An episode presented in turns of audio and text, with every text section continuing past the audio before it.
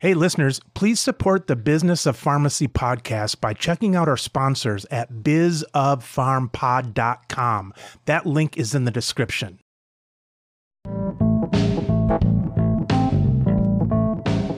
You're listening to the Business of Pharmacy podcast with me, your host, Mike Koelzer. Leanna, for those that haven't come across you online, introduce yourself and tell our listeners what we're talking about today. My name's Leanna Gantt, and I'm the inventor of tooktake dosage reminder labels. We're going to talk about how I invented it and just the ups and downs of getting it out there into the world. Leanna, I like the word invention. We don't hear that too often. I've got a lot of pharmacists and people related to pharmacy on the show, and we have a lot of entrepreneurs and people that talk about their new business and that kind of stuff. But it's not too often that we get an inventor on the show. So that's great. Yeah, it's really exciting. And I think most people have really great ideas, right? Especially pharmacists, because they have so many patients with different problems and mm-hmm. they have these great ideas how to help them. And taking all the steps to actually work it through and make the product's been a really exciting adventure.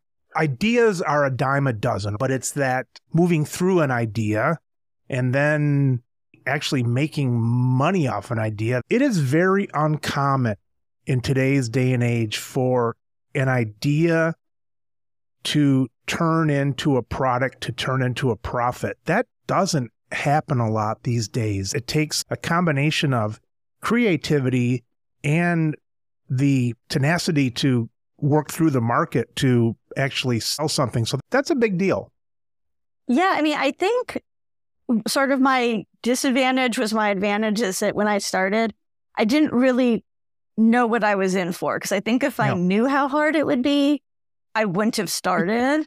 but once I've started and you're kind of like waist deep in it, it's hard to just stop because you're like, I've gotten this far. Let's just see how far this will go. And I'm glad I've stuck it out. But yeah, yeah it's, if I knew before, I probably wouldn't have, would have been like, oh no, that seems kind of scary. All right. So, Leanna, in its simplest terms, give our listeners a crack at what this is. I've seen it. It's cool. What are we talking about here?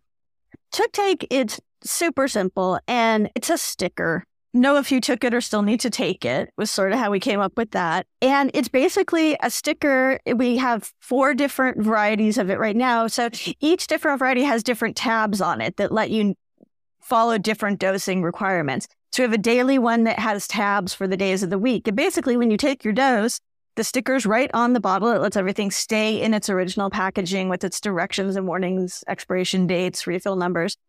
And it just goes right on the package. And when the patient takes their dose for the day, they just pull the little tab off and then they know if they took it or still need to take it. We have hourly, we have monthly, we have ones for up to 10 days for like antibiotics. But yeah, they're really simple and anyone can use them. And we found that because everything stays in the package and there's nothing to program, it's not complicated we are appealing to a younger audience than most of the like pill organizers and things appeal to because people who just need to take a cholesterol medicine once a day, they don't want a whole system. They don't want to feel like it's taking over their life.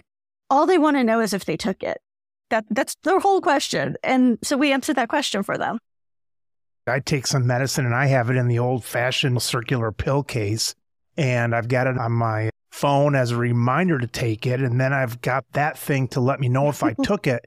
And I swear, if I did not look at it and see that days was empty, I would have no clue if I took it or not. It's kind of like driving to work and not realizing you went mm-hmm. through the green lights kind of thing. Hopefully, maybe red lights. Exactly. I think especially when something's routine, you do it every day. It's such a routine thing. You don't even really think about it, which can be dangerous if you're taking yeah. a prescription medication or if it's controlling your blood pressure. In my case, I take tamoxifen to help prevent my breast cancer from coming back.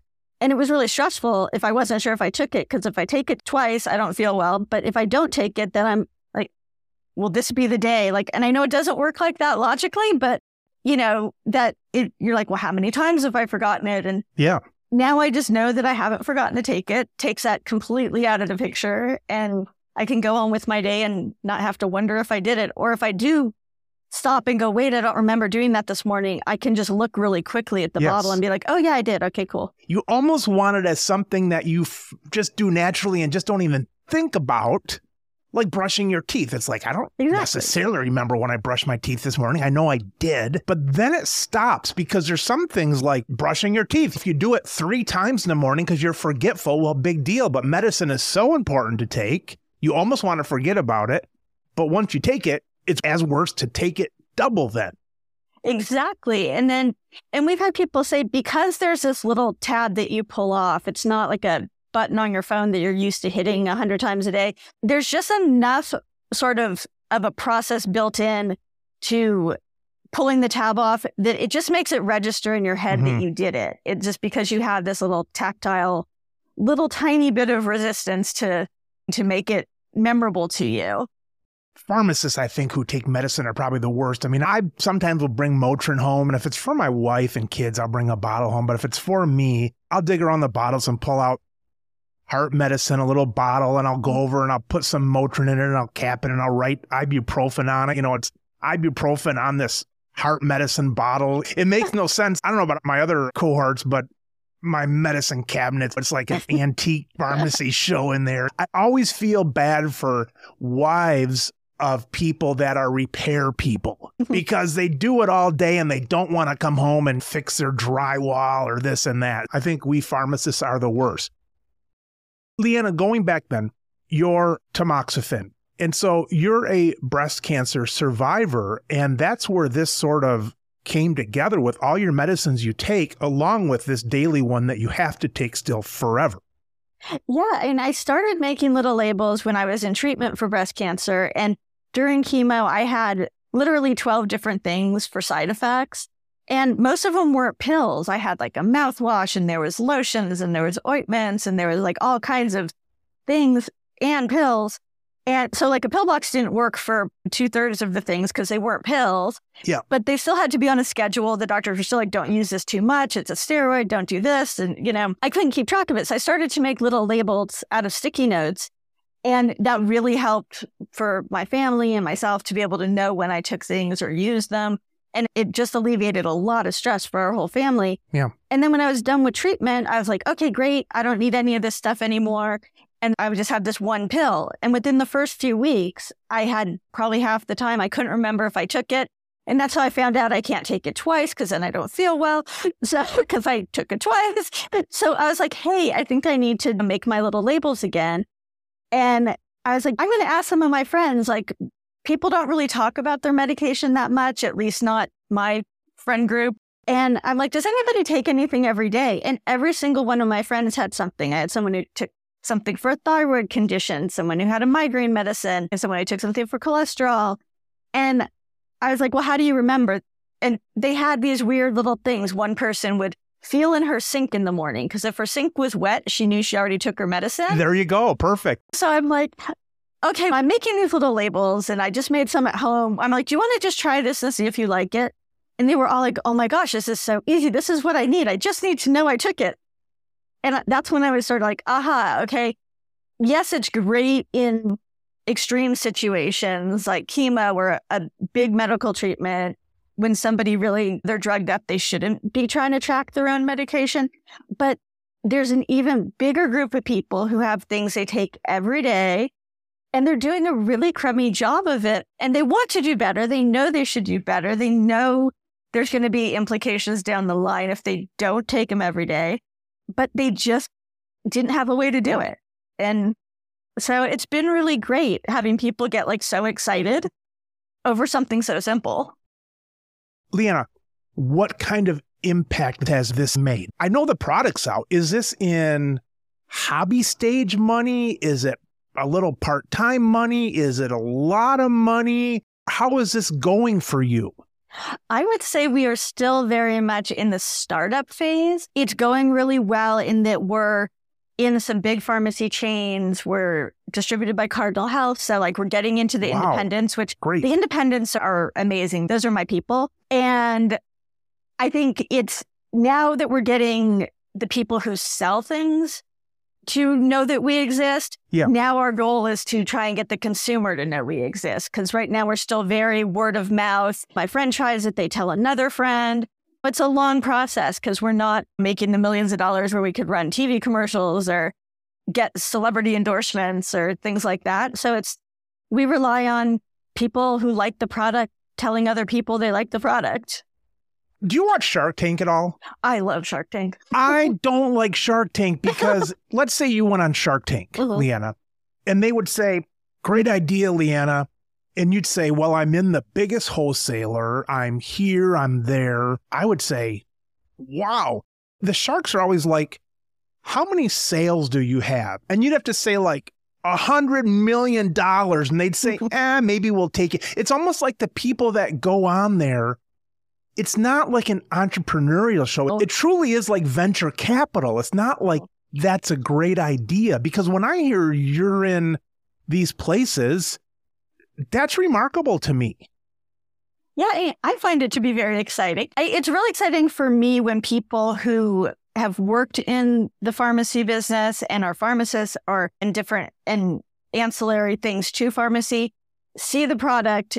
I show them how it works and they get it and they love it. Like, because I'm not a pharmacist. I have a degree from art school. I was a advertising creative director.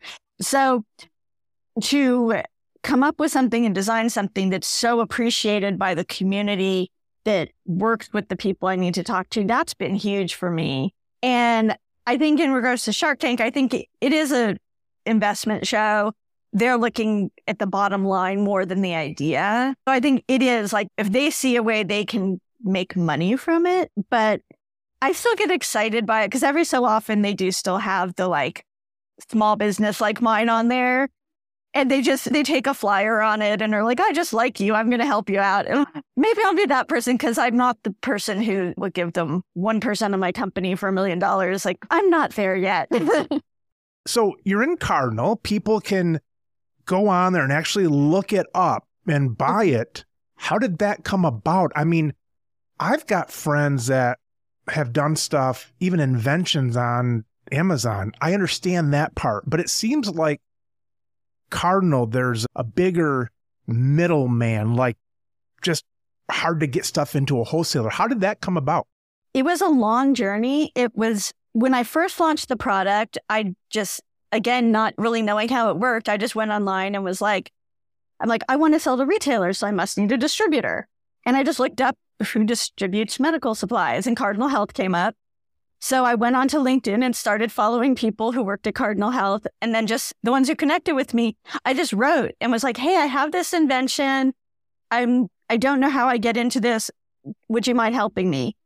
And somebody forwarded it to somebody else in Cardinal Health, and they wrote to me and said, like, I looked at your website, uh, you need to be in Cardinal Health, and like they just saw it. And then it was right before COVID. We were going to do a test with Cardinal Health, and then COVID hit, and everything shut down. The whole team we were working with got put on COVID related things and tests and all sent home. So then we didn't hear from them for about a year and a half. Wow. And the person who I'd been working with got moved to a complete other area of the company.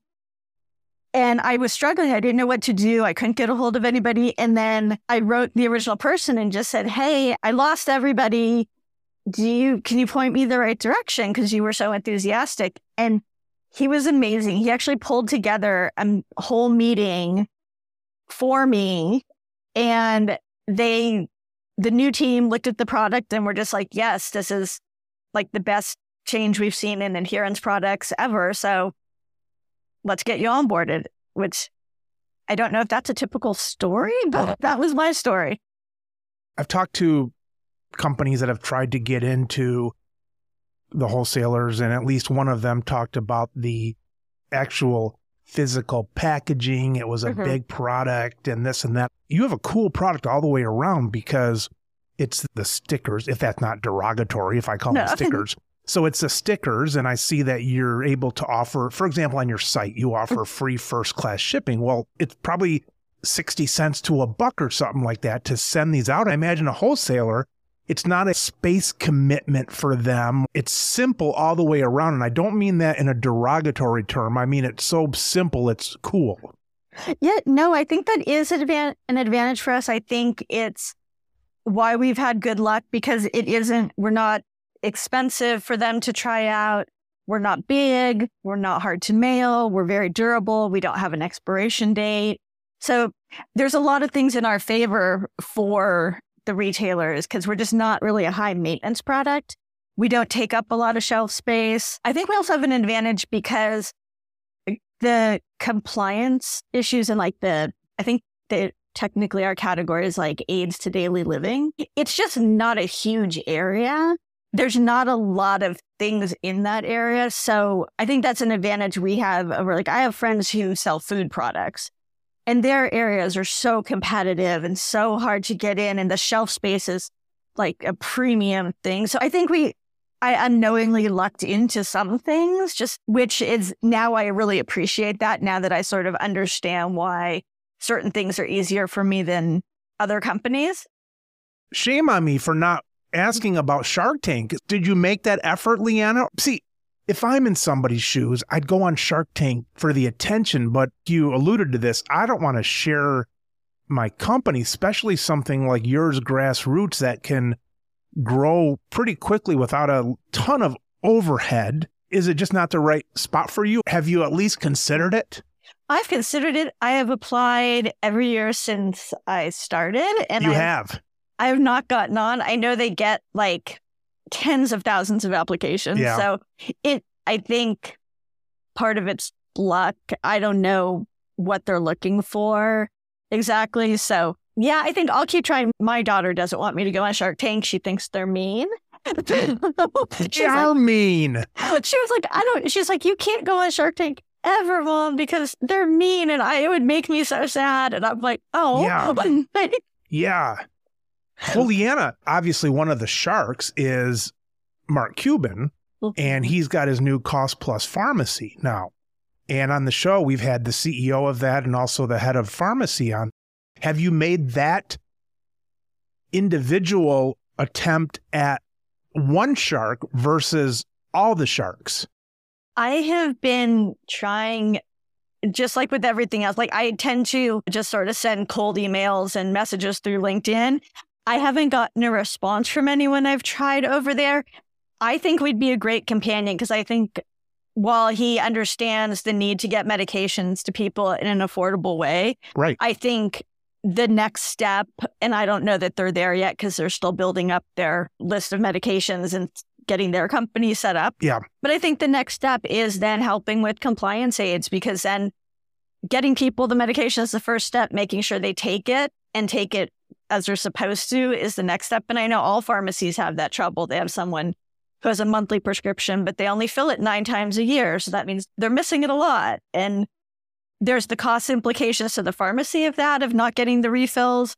And then there's the consequences to the patient for not really following the directions. Although somebody maybe could see through it and think a pharmacy was doing it for just their own business reasons, it's almost like proof that a pharmacy is trying to do something beyond selling. It's almost like we're going to hold your hand. We can't do it physically, so we'll do it through the next best thing. Yeah, like we'll be that sort of I always take sort of like that good friend that just gives you a little tap on the shoulder, like, hey, remember to take care of yourself. Like, remember to do this. We're not going to nag you, but we're there to just sort of remind you. I've had a conversation with some pharmacists that work in community pharmacies who say, like, look, my patients struggle to come up with the $3 copay for their medication. They're not going to buy a $5 packet of labels. And I understand that. And I hope to someday be in a position where because I am selling them to people who do buy them, because most most of our customers don't flinch at the five dollars for a package of four labels. But I understand that. I know people who really do struggle to pay for their medication. And I hope to be able to give them to those people, give donate them to the pharmacy, because I'd love everybody to have access to tooktake. But the reality is starting a business and especially after going through cancer treatment, like I, I need to make a living and that's just sort of the reality of where we are now. But I see you give 3% to the cancer studies. Yeah. And we do donate to a lot of other groups that put together gift bags or care packages for different types of illnesses, breast cancer included, any cancer really. There's a handful of people who've written to me with very specific conditions. There's a family that has a child that takes a lot of medication and has a lot of caregivers, and they find them helpful. So I send them to them. There's some people who have a permanent code for half off. Just they said they could, that was an affordable thing for them. So, like, I try to do what I can right now it's mostly like very individual because I, I don't want somebody who writes and says, this really does help me. Yeah. But I can't keep buying it to just not have it. That's, Yeah. that, uh, I, I couldn't sleep if I did that. You have to price it so you can be there two years or five years from now doing it, whatever that price is, or else it's not going to help anybody. But let's say for a buck or two a prescription or something like Mhm. that, if somebody looks at it and says, well, this medicine's only 32 cents, why am I paying this? It's like you're not multiplying that medicine. You're paying a couple bucks to not have a heart attack or so you don't go out of remission or something like that. It depends what side you're focusing it on. Right, like our daily label, it you get four in a pack. If you take something once a day, that pack of four labels lasts you for two months. So that's if you break it down by the week, eh, you know that it's not very much. But then think about your copay for one visit to the urgent care, the ER, even your regular doctor. It's going to be more than five dollars, and a lot of those visits, from talking to different physicians and nurses, it is people either over or underdosing on their medication.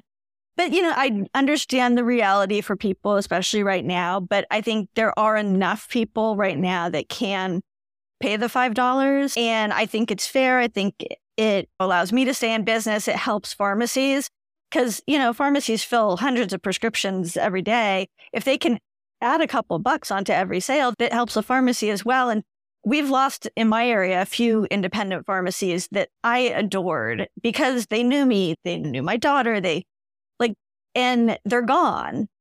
And I, so like, I really miss those pharmacies. And I know people all around the country really love their pharmacists. So want to help them stay in business too. We covered Cardinal. What other establishments are you in? We're also in CVS and in Walmart. Leanna, that's big.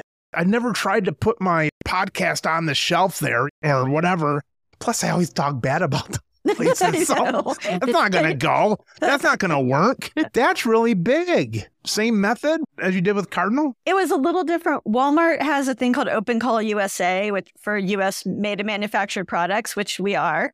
We're made here in the U.S. Um, and I applied through there, and that helps because they pair you up with the buyer for your product. No kidding. Because finding the right category manager is really hard in the big retailers. So I did that for Walmart. CVS, I did a virtual trade show when I was like during COVID, when I was just trying to kind of get things going, and someone from CVS happened to be on that.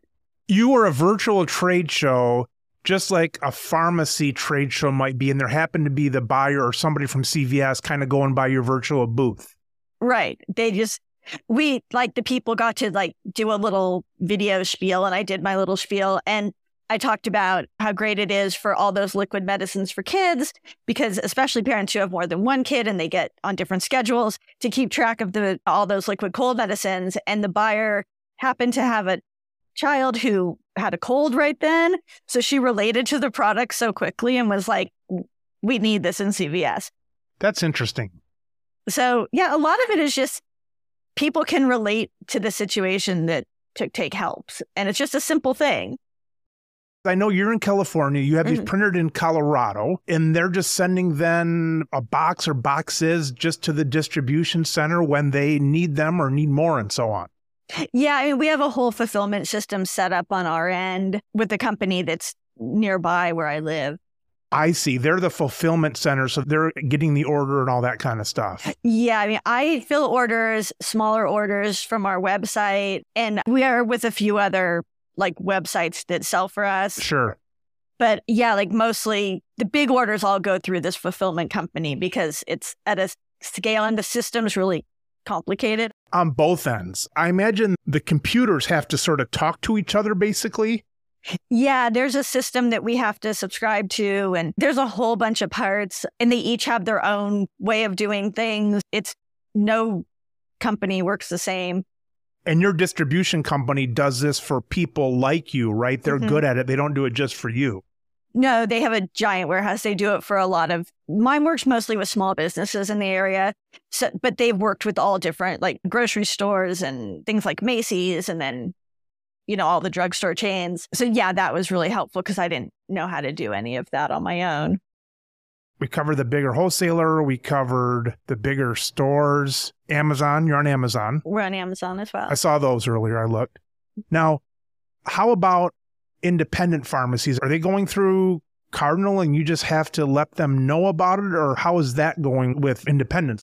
That's what we're trying to do. We just joined Cardinal Health right before their big, what is it, RBC show Yeah, right. this year. So we went to the trade show and we had literally just signed up with them. And I'd ne- never done a trade show in person before. So that was a crazy experience. It was the first one I've ever done. And my husband and I did our booth. And I think because of COVID, we could go to a few pharmacies near us and talk to the owners and try and tell them about tooktake. But to really get to talk to that many pharmacists and see their reaction and answer their questions was really great. But after that, like we didn't really know how to take orders at the show because we found out about it so late. We just didn't really know how it all worked. So yeah, I mean, now getting in touch with independent pharmacies, I've taken a lot of the approach of like the ones who I know are ordering just saying it's like, hey, can you tell your friends about us? Because that's what we need is for them to be doing well with the product and then tell their friends so they'll order as well. It's really hard to reach all the independent pharmacies where the big chains like a CVS or a Walmart, in one sense, it's a one stop shop because we have a buyer and that's who, and they take care of the locations. But those stores are actually a lot harder for us because we're down an aisle that people don't necessarily go down unless they're going to the pharmacy. Unless somebody's looking for a pill box, they're probably not going to stumble across us because that's where we're hanging. There's a lot of times the pharmacists don't even know we're in the store because they don't walk around seeing what new products are over there. So the bigger stores are actually much harder for us because the pharmacists usually are ordering for their own store. So they know what's in their store. They know how to, it helps people. They, if they have a mom picking up a liquid antibiotic, they could say, Hey, you know what? You might want to give this a try. It'll help you keep track of this. It's kind of a necessary evil though, because until we got in the big stores, we didn't really have a lot of credibility with the independents. That's So- interesting. We kind of we've got to do everything but i feel like eventually it'll settle in and i feel like the independent pharmacies are really where we belong it's just a matter of we can't call every independent pharmacy in the country so Do you get any pushback from a pharmacy? Like, I know it's hard to maybe get into them all, but do you get pushback at all? the only place i heard things was at actually at the trade show we were at some of our sample bottles were i had just been collecting my own prescription bottles. So they actually had walgreens caps which we don't sell in walgreens but the independent pharmacists were like oh they're evil. How dare to show that bottle here. And i'm like it's the only bottle i had. So we went over to a guy that was selling like the blank bottles to the pharmacies, like all the vials and things. And I'm like, do you have any samples I could have? Because I'm getting like torn apart over here from my Walgreens cap. And so like they gave us some new lids to put on our bottle. We would have salespeople come to the store, and my dad, God rest his soul, but the salespeople would come in, and my dad liked to tease them, and he got pretty tough on them sometimes. And they would say, Jim, we're only focusing on independents with this. And my dad would always turn to me and say, Well, that's because the chains don't want them. Mm. because if anybody could, you'd want to be in every chain, you want to be everywhere. So, in my opinion, you could go to an independent, and let's say for some reason, the chains, you weren't in the chains, you could go and say that to them. But mm. I'm not big on that because I think it shouts that a little bit like we're kind of small. We couldn't make it there, so we're doing it here. So I think preach it loud and proud that you're everywhere. yeah. And I think as a business, like my goal is to be everywhere that people buy wellness products. And it's like, I don't judge if someone wants to use Chinese herbs versus prescription medications. I don't have a favorite health plan or wellness plan. I'm not pushing any particular brand or type of medication or a way to take care of yourself. I just know that if you do things regularly and build up a healthy routine, whatever that may be, it'll work better. And if you've invested in $300 in Chinese herbs, you're still not going to know if they're helping you if you don't yep. use them the way you're supposed to. For sure. And to do that, we need to be everywhere people are. So if somebody's at a grocery store, great. If someone's at CVS, great. If yeah. they're at their local pharmacy, like we want to be available for people to help take better care of themselves. I'm not picking a side. I just want to be everywhere. What has your biggest headache been so far? Let me ask it another way. What's your biggest lesson so far? I think it was actually at the very beginning of tooktake. Like I waited and redid my website and was like, this has to be perfect. And I have to have envelope. I have to be all ready because I'm going to hit go on this website and I'm going to just run out of product. I, and we had a lot of product, let me tell you. And cause I'm like, we're, it's just going to, we're going to sell millions in a day. Okay. It's not field of dreams. If you yeah. build it, they don't come. Nobody, we got zero visit, visitors. I think like the visitor we got was my mom. Buy anything, by the way. She's just like, oh, that's cute, honey. Like she didn't even buy something. Oh my gosh. So I think that would be the thing. It's like it's a lot of work. Like I still am trying to shout from the rooftops, like, hey, look at tooktake, look at what we do. I think that's the fallacy. You hear it all the time of people saying, look, there's 300 million people in the US and take 10% of those who do this and that, and then take only 1% that do that, and then take only 1% that do this. So that means you're going to get, you know, 3,000 orders the first day. It's like, it just doesn't work that way. The percentages, it's the physics of like a bouncing ball. Like it only bounces halfway, then halfway, then halfway, then halfway. And you're saying, see, it never actually touches the ground in the end because it's always just halfway closer. It's like, no, it made it and it's just not working. in theory, that's right, but it's just not working. Exactly. Like, because I mean, I can spout out all kinds of statistics that you probably already know, but it's like 70% of Americans take at least one prescription medication a year. 50% of those aren't taken correctly. What does that mean for me? It means there's still a lot of people who don't know I exist. That's what it means. It doesn't mean that we're selling millions a day. It just means I have a lot of people to try and find out how to talk to. yeah, right. I imagine on your label you have some space. I know you've got the days and the times. I'm not saying you should have. Have you thought of putting, you know, Chinese fortunes on them or advertising or something? I know at the pharmacy, we get these companies once in a while that want to advertise. They want us to use prescription bags that like the local people have paid for the advertising and I don't do it. I don't want someone's muffler company on my prescription bag. I think it's gaudy. But I imagine you have some space on yours. Have you thought about mixing that somehow? Not really in that way. We're in talks with a large research hospital. And if we work with them, they wanted us to, instead of having the tooktake logo, have their logo. So we're going to do like a private label version for them, it's more for a clinical trial scenario. So we're in the process of talking with them.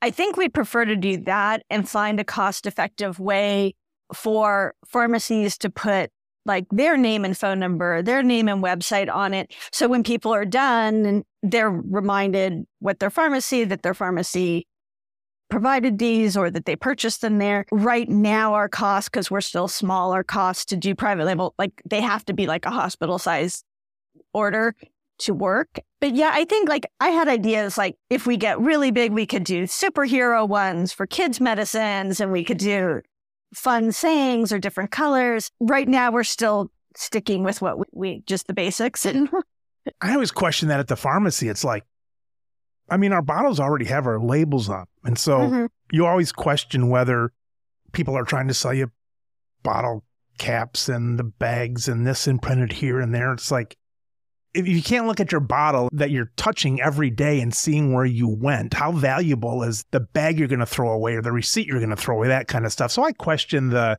value of having your name plastered on everything.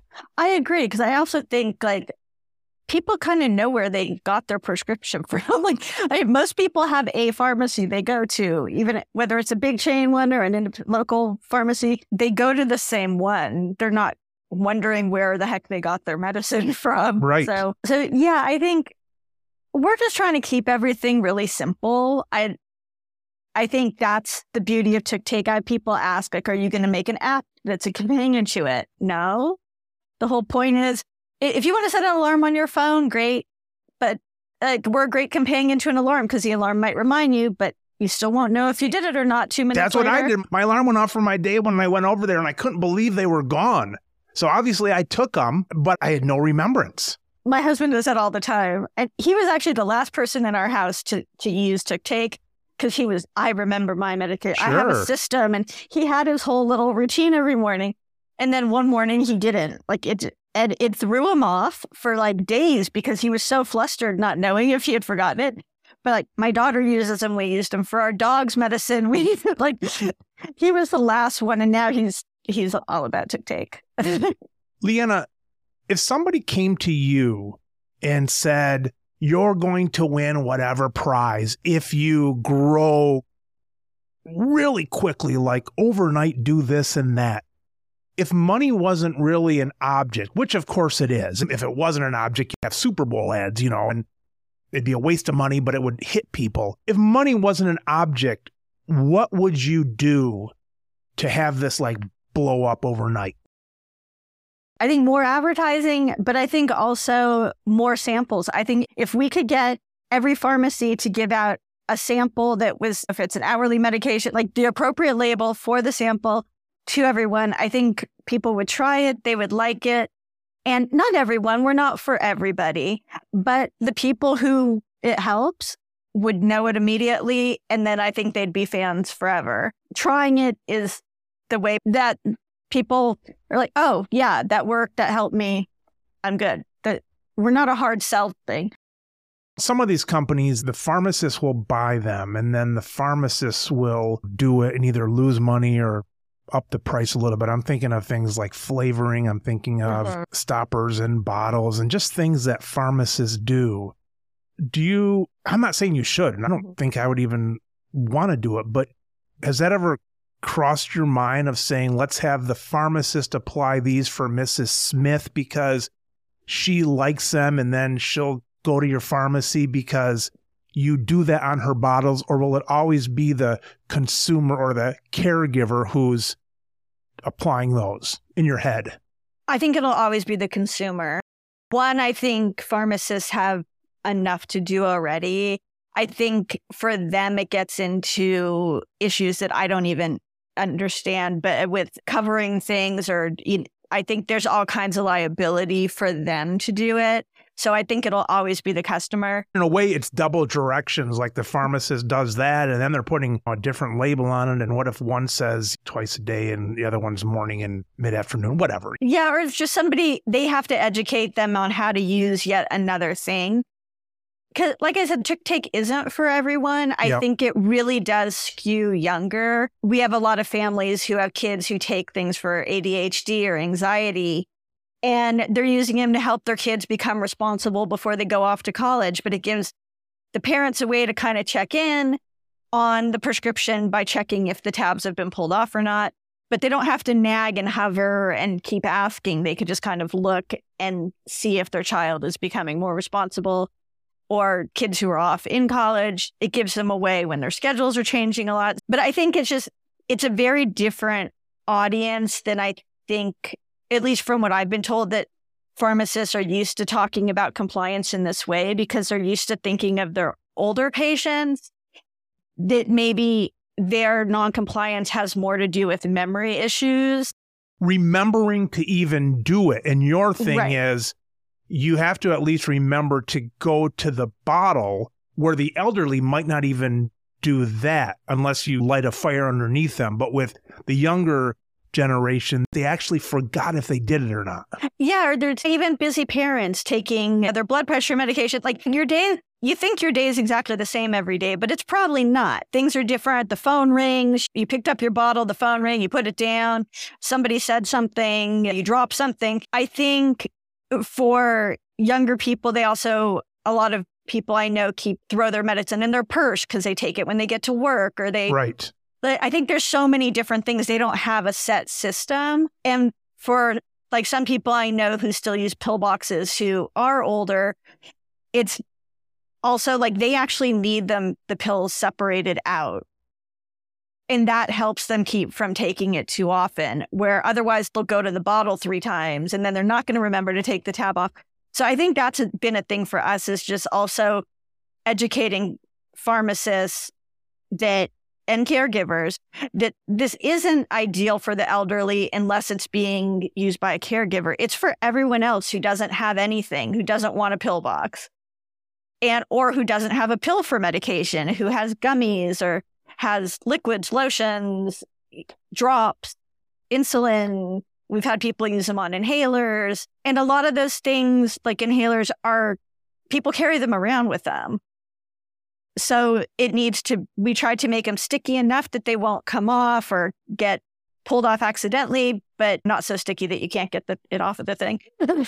You mentioned different things that people have. Honey bunches of oats. That's my drug of choice. And I can see my wife putting one of these on there and she'll take one off. I said, Mike, you've already had your bowl tonight. And it's like, I know, but I'm nervous. I want four bowls tonight. Lay off me. there's people I know who use it on their like protein powder or their collagen powder. And it's not so much that they think they'll forget to put it in, but it's to, they want to keep track and say, I spent 30 bucks on this protein powder. I want to see if it's, if I feel any different at the end of the bottle, but they need to do it every day. So it lets them make sure they're doing it every day. There's checklists on phones and so on. And Mm-hmm. sometimes they'll give you the option. They'll say, don't make this task I did disappear. Just cross it out because I want the satisfaction of seeing it to know that I did it. And you could look at your stuff psychologically almost and say, well, what does an empty bottle give you? But if somebody who's proud of the fact that they're compliant, maybe it's muscle stuff or protein, that they can kind of look at it and say, they're all gone. Look what I did, but there's my gold star there still with the remainder of the tooktake things, but the medicine's gone. Yeah, I think it it does let you know like there's all kinds of psychology about people with forming streaks. Like they talk about it a lot on Exactly with the uh, like- things that are gamified because it's like you you want to check the box, you want to keep the streak going. what's the other one? Snapchat. They have the streaks. My kids won't even do streaks with me. I send them one. They're like, stop it. I said, I just sent you one. Exactly. It's like there's something in us that like like I'm a list person, but Yeah. my favorite part of making lists is the crossing the thing off the list and having the things like I did it. Exactly. this gives me that same feeling. And I think that's why I say, like, even like for like lotions, if you've ever had your kids like go to a dermatologist, you know how much those use this lotion for your acne. It's $90. And then you know, like, my daughter would be like, yeah, this isn't working. I'm like, okay, are you using it twice a day, like she said? She's like, well, sort of. I'm like, no, not sort of. That was $90. Let's see if it works. Because if it doesn't work, before we go to the next $100 thing, let's see if you use this like you're supposed to. And lo and behold, when she used it like she was supposed to, the world was a happy place. You're exactly right. I don't go to many of the appointments with my kids, but when I do in the past, the doctor would be like, How's this working? It's like, I don't know. I mean, in theory, it's not working because in theory, he or she takes it, but I don't think they do. So I don't really have an answer for you. Exactly. It's like the same thing with allergy medication. It's like a lot of them, they take a while to, to build. It's not like take this, it's not like Benadryl where you take it and it like works right away. And be like, this doesn't work. This doesn't work. And like, well, are, you can't be taking it because there's half a bottle and we've had it for a month. It's like, well, this because it doesn't work. I'm like, no, you need, you can't take it every third day. You have to take it every day. Leanna, three years from now, you've done sort of what you want to do. You've licensed the product and you have all the different NFL teams on it and all that kind of stuff. And you're making these in different shapes for the different audiences and stuff. But it's going so well in three years, you're bored with it. But you're not going to tarnish the brand by doing an app or online something and that stuff.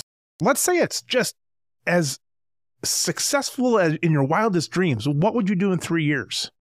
I mean, I think at that point, hopefully, one of the larger companies would be interested in maybe and buy the patent and buy the product from me. I mean, I didn't set out to invent a product, let alone like really like dive into medication adherence and medication management and like learn all of this. It, it wasn't like I had this burning passion to solve adherence issues.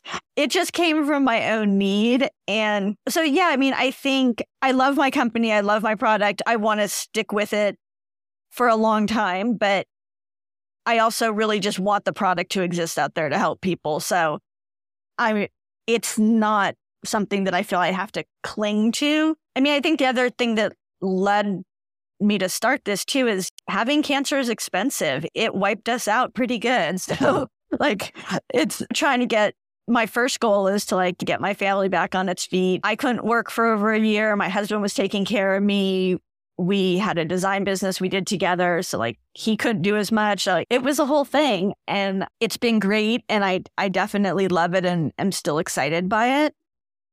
But yeah, I'm open to doing something else someday. Most people when they think of someone getting financially hit with a serious disease, the first thing that comes to me is, well, their insurance covered this. That's part. But like you said, there's jobs that go by the wayside and there's maybe home things that go by the wayside or have to be built up. There's a million things outside of just the insurance, I imagine. Definitely. I think a lot of people don't consider the fact like some people, everyone's cancer treatment's different, everyone's yeah. experience is different. I didn't have the kind where I was really inspiring to others and out running a marathon or doing anything like that. I was out. I was in bed for six months. I was ill. I there was even if I wanted to work, I couldn't. there it wasn't even close to happening. And so it was a lot of work for my husband and my daughter was still in high school at the time. And so it was just, yeah, there's all the other things because life goes on and you don't get to just say, like, hey, by the way, we were basically freelancing. We we worked for ourselves. We had our design business you don't get to just tell people it's like, hey, can you just pay us even though we're not working for you? It's like if we don't work, we don't get paid. And our insurance was fine. It was it worked out better than I thought it would, but we had to pay for a way to live for over a year. So most people aren't prepared for that, at least That's not right. that I know. You were too sick to be encouraging. I always thought I don't know why the hell I thought this, but I thought when I was younger, like if I get cancer, I'm going to be the most encouraging, happiest guy to the nurses and all that kind of stuff. I've never even been in the hospital. I mean, my wife's been in for babies. I've never spent a night in the hospital for my own stuff. I know after like eight hours in there, I would be the orneriest old fart in the place. I'd be cussing and getting that bell and dinging it and things. I'd be a terrible patient. It, it would just drive me batty. And so, congratulations, Leanna, for coming as you have, because that's got to just be a terrible thing, a terrible burden. Yeah. I mean, I had never been in the hospital except to have my daughter. I had never had a surgery. I think they found me very amusing because I asked really absurd questions, apparently. I have this thing when you go in that they ask you why you're there, like when they're checking you in before yeah. they do surgery. Yeah. And I found that question horrifying. I'm like, well, why don't you know why mm, I'm here? Yeah, You're the surgeon. Exactly. That's not a good sign. They would laugh, and I'm like, no, seriously, don't you know why I'm here? Because yeah. Uh, I, if you don't know why I'm here, I'm leaving. yeah, for sure. It was quite an unexpected experience, but I won't go so far as to say like it was meant to be because now I have a business because I think that's strange. But I think I was able to take something that was unpleasant and I found something good out of it. I'm not going to say it was meant to be because I I think a lot of things are meant to be, but I don't think I was meant to get cancer so I can invent a sticker.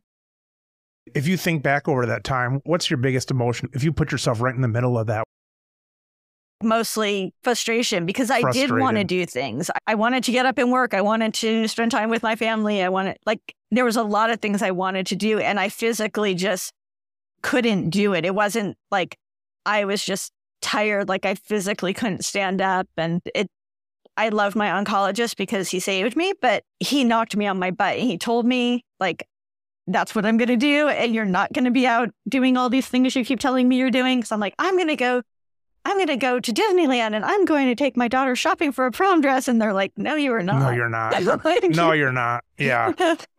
but it all turned out well.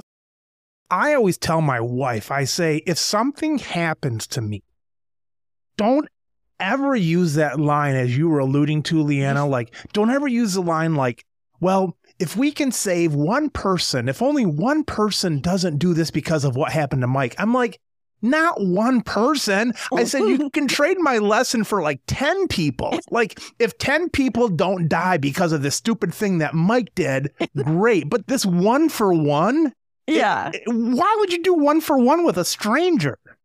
Yeah. I think like I'm glad that I got something good out of the experience, but you know, like I said, it's I don't think it it was meant to be this way. You made the lemonade out of the lemons, but you didn't go searching for to Exactly. be a lemonade maker. Yeah, I wasn't like, let's find some tragedy that I could inspire myself to invent something. Like, yeah. it I think it it happens that it was something I used during my treatment. I think it Yeah. could have just as easily been a toy if I had thought of a toy. Like it it was just this really helped me and I thought like I said, like when I was done, I was like, hey, this can help me and my friends and their kids and so many people I know. And now that I've realized I can help people, that's a really exciting feeling. Eh, being able to help this many people just just stay healthy. I'm not curing a serious disease. I'm just trying to help people take care of themselves. And if they can do it with this, that's great. Tell me about your patent. Was that something that was hard to get? Was that something that you needed? And is it something that you think will work if some other country slash punk online just decides to make up stuff? I talked to a friend of mine about the product when I was starting, who happened to be a lawyer. And I was like, just said, like, hey, I looked into patents. I bought a book, like do it yourself patent. Do you think this is worth doing? And he explained the pros and cons of it and connected me with a friend of his who was a patent attorney. And I talked to her. And at first she said, she basically said, let me do a little looking around. They are very expensive to do properly. You shouldn't do it yourself. I know people who have and they've done it successfully. She said, if I can do some searches and give you some advice and tell you if it's worth doing. And if we can write a patent that's protectable. And she's like, I think I'm going to find a bunch of things like this. So I'm probably going to tell you no. Because there's already things that are close, and so Close you don't and- stand out enough to make a patent for it. Yeah. Or my patent would be so narrow that it would be really easy to work around. I got you. Sure. So, yeah, she called a few weeks later, emailed me, and she was just like, I stand corrected. I can't find anything. So she's like, we can have some fun here. We can write a really strong patent for you. So we have a really strong patent. It actually also, for being such a simple product, is surprisingly hard to make. And that's where my husband and I, being designers, came in handy because while we didn't know it was going to be so hard to make, we understood what the problems the printers were having were and were able to address some of them and modify design a little bit to make it work. So it wouldn't be impossible for someone to copy it. It would be more work than I think people think when they first see it. Sure. And it's a lot of expense to get set up. So I don't know that someone would bother trying to to do it. And if they did, we do I've been told by several people who've actually looked at the patent that we have a really strong patent, which also makes it desirable later on if someone wants to acquire it because we did the heavy lifting up front. my friend owns a tool and die business. It wasn't automotive, and now he's done some cool things with both hummingbird feeders out of plastic, and then also he does these hangers for some of the machines. Like when you do yard work, I mean, I don't, but I've seen people do it on my window, like my wife. Hey, you missed a spot over there. But they've got all the attachments. It's one unit, but they've got an edger and a clippers and a brush and all that kind of stuff. And these attachments are like four feet long. Those don't have a real good way to hang because they're just like a mm. pole. And so he makes these plastic things that go down and kind of catch it by twisting and he hangs them up. And he's on Amazon and things like that. He and I have talked about patents and his goal now, he knows that if somebody broke the patent and like I say, some other country or some punk that's just making these things up, but the reason he gets the patent is so he can then mail this to Amazon and say, look, I wish you wouldn't sell that because I've got a patent on that. Mm-hmm. And then mm-hmm. he's had Amazon not sell things. So he's not going yeah. to the person, the country or the punk that's doing this and trying to stop them or get something from them because they're just going to skirt yeah. around. And you could do that mm-hmm. as well with Amazon and Walmart and CVS. Say, look, you don't want to go there. Right. Yeah. I think that's the other thing on Amazon. I think they call it brand registry, mm. where it gives you, and we have that, where it gives you the tools basically to report if someone's selling gotcha. a, a fake version of your product. And it probably helps then with the background and the stuff you have. The more you have, the better to stamp your approval on it. Yeah, like, disapproval. You know, trademarks, patents. It. I worked with people to get those things. That's not my area of expertise, but I've found really smart people. I think yeah. growing up in LA, I know a lot of lawyers. Yeah. The side benefits of being in Los Angeles. But yeah, I think I've let people who are better at that take care of those things for me. And I think they've done a very good job. That's why I think it, when someone has an idea, like you said back at the beginning, it's a lot of people have ideas, the path to getting it out there, and then getting it to be something that everybody knows and everybody uses is a very long journey. And there's yep. so many different parts of it. And I think for me, since we weren't like millionaires before who could just start this company and hire all these different people, you have to become an expert in so many different areas. It's a huge learning curve. But I like learning new things. So it's been really fun for me. I'm excited about the journey and another friend of mine who has a product, she was reading some books about different companies. And she said most of the companies that we think of as overnight successes that like For you know, sure. it's like, wow, this product all of a sudden it's everywhere I look. They took seven, eight, ten, twelve years to become an overnight success. So that's sort of my plan. It's like I'm I know that For sure. It'll happen and but it's not goes back to the story about the website. It's not if you build it, they will come. It's it's going to be a 10 year journey before people are like, oh, yeah, tooktake. Nowadays, with the, I say nowadays with the internet, you know, like it just came out like I'm an old fart. Like it came out two years ago. I mean, for you guys, it's like it's been there since waters existed. But it used to be when you had an idea for something or for a business, you either built the business by brick or you built the product and hoped that it would sell, wrote the book, had it printed, hoping it would fly off the shelves. Nowadays, and this is something that I first read about or he jogged it in my mind, Tim Ferriss from the four hour work week. Mm-hmm.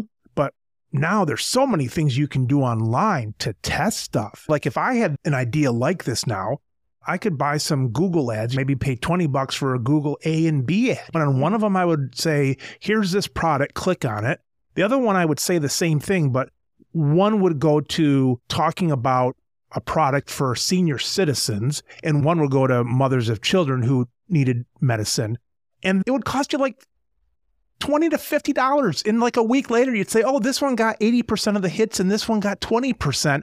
And that's your market research. And it's just amazing. And even for free, throwing it on LinkedIn or Facebook or something and getting feedback, it's like, it doesn't necessarily mean it's going to turn into sales, but it's a lot of feedback you can have in a really cool, quick, cheap way these days for ideas. It is. I think you know there's also there's so many different groups that like for entrepreneurs or inventors mm-hmm. or parents and so many of them are so receptive as long as like I'm transparent about it. Like if it's a mom's group, on Facebook or something, if I say, hey, here's what I, here's who I am, here's what I did, would it be possible to put this up there and see if anybody wants to try samples of my product and give Yeah. me some feedback? And some will say, no, we don't do stuff like that. And some say yes. And I think the biggest thing I've learned through this whole project or process of starting a business is just don't be afraid to ask. Like if I have a question, I go into different groups. I go on LinkedIn, I go on Instagram, and I just put it out there. Sometimes I get answers, sometimes I don't. Yep. More times than not, I do. And it's always so helpful. And it's like these resources are there. You don't have to pay tens of thousands of dollars for focus groups like you Yeah. used to have to. You could really just say, Hey, I'm looking for 30 people to try a new product and tell me what you think. Only requirements are you need to take a daily prenatal vitamin and, you know, and I'll send you free product. And people write in and say, Yeah, I'd like to do that. Leanna, let's say tooktake is no longer a part of you. Either you sold it or it's just steadied off and it doesn't need a lot more work, whatever the reason. Is it in your blood now, the entrepreneurship? Would you go back to your design company or is a product in a national thing in your blood that you think you would start something else? I think I would start something else. I don't think it would be a product. My family and I talk about this a lot. Like, what would we do if if I wasn't doing tooktake? And so we have some ideas, but they're more going back to sort of art and design. And but I think I've learned so much doing this business, and I think I'll continue to learn a lot more over the next five or ten years with it. That I think will apply to any business. I think they're not just specific to a product. Because I think if I had a service, it would still be a very similar process. It's about finding how to talk to the people who need what I have and the best ways to get it to them. Leanna, boy, it's cool stuff. I think pharmacists have the idea to say, ah, I should invent that or something like that. So I think it's just fascinating to see how you took it from the beginning and got there. So, way to go. We'll be watching, continue what you're doing, and I wish you a ton of success with that. Thank you so much. And thank you for letting me tell more people about Take. It it takes a village to get a product out there. it sure does. All right, Leanna, we'll keep in touch. Thank you. Thank you.